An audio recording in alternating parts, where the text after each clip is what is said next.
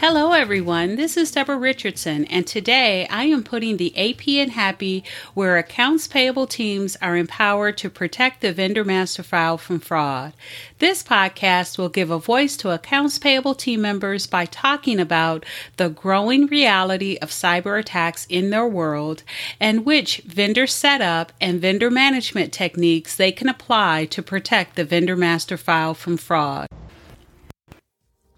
Visit the Vendor Process Training Center to enroll in your choice of 55 plus training sessions that will help you and your team avoid fraud, compliance fines, and bad vendor data. Or just sign up to get access to vendor process FAQs and to attend weekly drop-in live Q&A sessions. Visit training.debrarrichardson.com today. The link will be in the show notes. July 26, 2023. The IRS issued a draft version of the Form W 9. Though the form is not final, what's different? What's missing? Keep listening.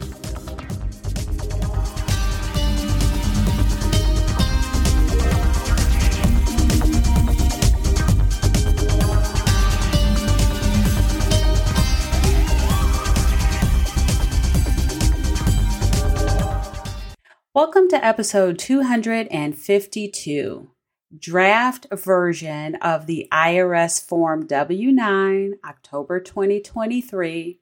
What's different for the vendor team and what's missing? So, before I start with that, I do want to mention that I read somewhere where someone said that the they were addressing the fact that the IRS was updating the W9 um, the version is October 2023. That's out on draft right now. And they said that it's, you know, it's being updated and it's about time because the IRS has gone, you know, a, a while since the last update. Uh, because the existing version, as you know, is uh, October of 2018. Now, I don't know where that person, maybe they had a different experience than I had, but I will tell you, I was a practitioner during the years where it had a lot of activity. Um, and so I was a senior manager over global vendor setup and maintenance, and we received about 2,000 vendor requests per month. So, as you can imagine, that's a lot of W 9s.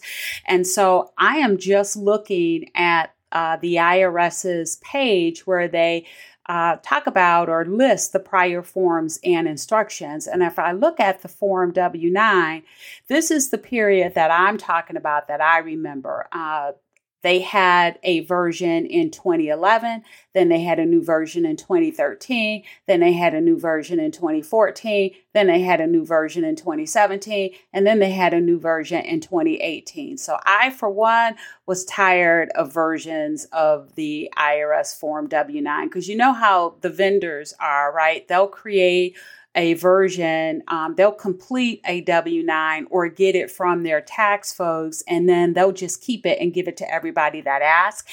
And as these new versions arrive, they don't always, you know, go back to their tax folks and ask for an updated one. So they try to give you the outdated versions, and then you got to have that conversation.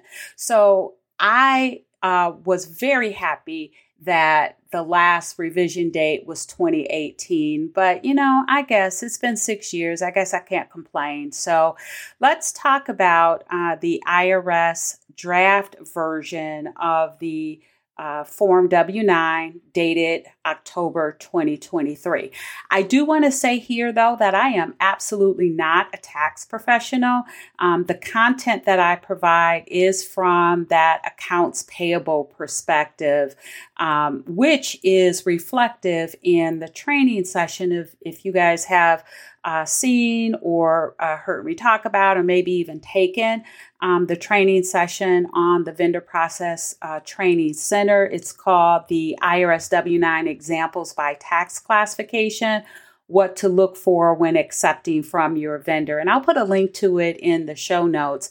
Um, but in that training section, uh, session, um, it really came about because I noticed that when I was that practitioner, um, that while there were uh, there was plenty of information on tax reporting, there was really at that time limited content on accepting uh, the IRS Form W 9 from a vendor team point of view. And what I mean by that is, you know, you have vendor team members, you've got new people coming on. Um, the issue we had was how do you you know train the team on when the vendor has filled uh, the form out correctly um, right? So when do you need to fit uh, when do you need to send it back? And so this session includes right examples for each tax class and we kind of walk through it because i just found that to be really to be missing. And um, to all you listeners out there who are like well the irs puts the onus on the vendor to fill it out correctly. And yes you are absolutely correct.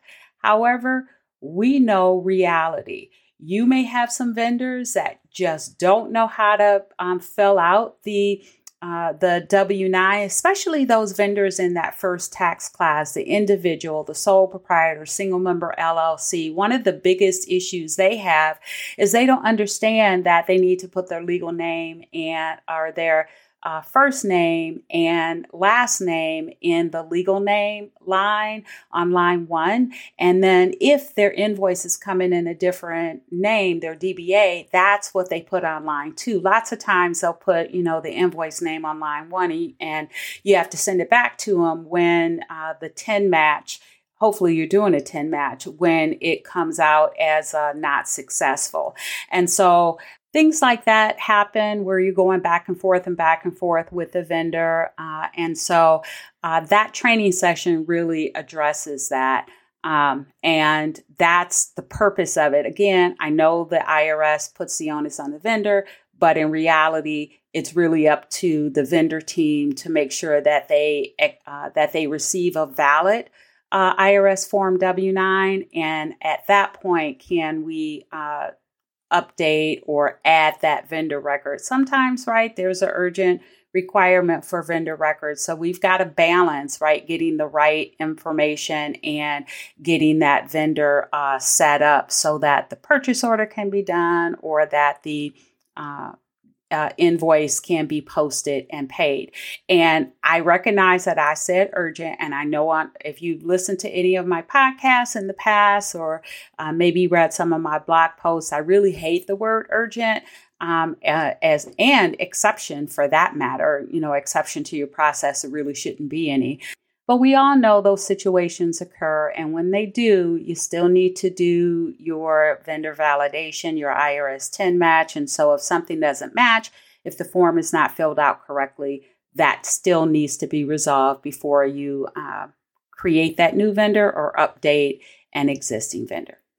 Anyway, all of that to say, so this is where that training session helps. And by the way, uh, I do have a live version um, of that training session. It's always on the third Wednesday of the month. Um, and then it's available on demand within 24 hours. But the October session, which is October 18th, that's the third Wednesday of October, um, it is going to include the updates uh, based on the new version of the W 9. And that's assuming that it is uh, that the W9 is finalized, like there are no additional changes or the IRS doesn't push out the published date. All right, so speaking of this new version of the IRS Form W 9 dated October 2023, um, it's still in draft, and the draft version was issued again uh, on July 26, 2023. I will have a link to the form as well as a link to the IRS page where they list all of their draft forms. And when you go to that uh, page, if you didn't know, the draft uh, W8EXP is on that list too with the October 2023 date. And usually they will update all versions of the W8 uh, at the same time. So, not sure when those or maybe even if those draft versions are going to come out, but this, the draft version of the W8EXP uh, came out on June 28th. And again, it was also dated October 2023. And if you're wondering what the e, uh, W8EXP is, because this is typically not what we receive in accounts payable, we typically receive the W8 BEN for uh, individuals and the W8 BEN E for entities. But the W8EXP is the Certificate of Foreign Government or other foreign organization for U.S. Uh, or for United States rather tax withholding and reporting. So it's used by foreign governments, international organizations, um, foreign central banks, and the like. Okay, so after all of that, here is where we're going to talk about what's different um, on the October 2023 draft version of the uh, IRS W 9 form. And this is the version that was uh, published July 26, 2023. Line one, which is the vendor's legal name, there's no change to that. Yay. Line two, which is the vendor's uh, DBA name or disregarded entity name that's on the invoices, that has not changed. Line three, where they select the vendor or the federal tax classification, that has changed. So, one, it has morphed into two sections uh, 3A and 3B. Now, 3A is still the selection of the federal tax classifications, but it does have one slight small change um, that do, um, shouldn't really matter, but they spelled out or um, listed out the acronym for LLC under the individual sole proprietor or single member LLC. That's how it was on form or on the version October 2018. But on this current version, draft version, October 2023, it is uh, spelled out. So instead of only the letters LLC, now it spells out a single member limited liability company. And then in parentheses, it is LLC. Not quite sure why they did that, but it doesn't hurt any. And maybe from the vendor's point of view, it helps them to understand it more. Not sure. All right, now the second half of that change with 3B or adding 3B uh, this actually is some verbiage and a checkbox that the vendor is going to have to read the instructions to understand if they need to select it. So, 3B, and I'm going to read um, the verbiage. It is if you checked partnership or trust estate on line 3A, and you are providing this form to a partnership, trust, or estate Check the box if you have any foreign partners, owners, or beneficiaries, and then it says to see instructions. Now, this one might be a little tricky. You may have to bring in a tax professional depending on how your company or organization is set up because it seems to only apply to your vendor if your company or organization is also a partnership, trust, or estate. But here is where in the title I say what's missing. Because in the draft tax forms, there's not a draft version of the instructions for the requesters of the W 9. And so the expectation is that the IRS will uh, include right instructions for you on how to determine if your vendor should have selected that checkbox. All right, so let's move on with line or area four that is on the left or right hand side. And this is where uh, the vendor can put in any exemption codes um, if applicable. They can also enter in any exemption from FATCA reporting, Foreign Account Tax Compliance Act reporting, and that has not changed lines five and six that has the address, city, state, zip code, that has not changed. Line seven list account numbers. here, um, which has always been optional. That has not changed. Um, requester's name and address. Um, that little section doesn't really have a number on it on the right hand side.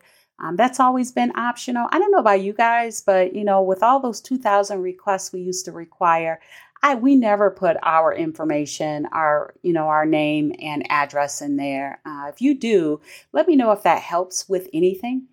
Uh, and then moving down to part one, the taxpayer identification number.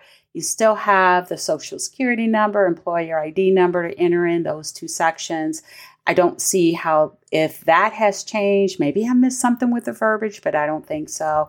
And the same thing with part two, um, the certification, where it lists everything that you, uh, the vendor is certifying to when they sign it.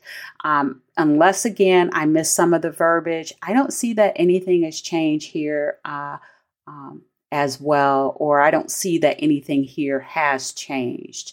So the form itself is a little longer. The uh, instructions, general instructions, start a little later on the page. And so uh, this version of the W 9 is seven pages. Uh, whereas the version of the W 9 prior, October 2018, is only six pages. So, more to come on that. This is just what I have noticed that is different um, from the October 2018 to the October 2023 draft version. Again, that was issued July 26, 2023. And don't forget the October 18th live workshop of the IRS W 9 examples by tax classification, what to look for when accepting your uh, from your vendor. That uh, is expected to be updated with the new W 9 that should be finalized and published. That will be the October 2023 version.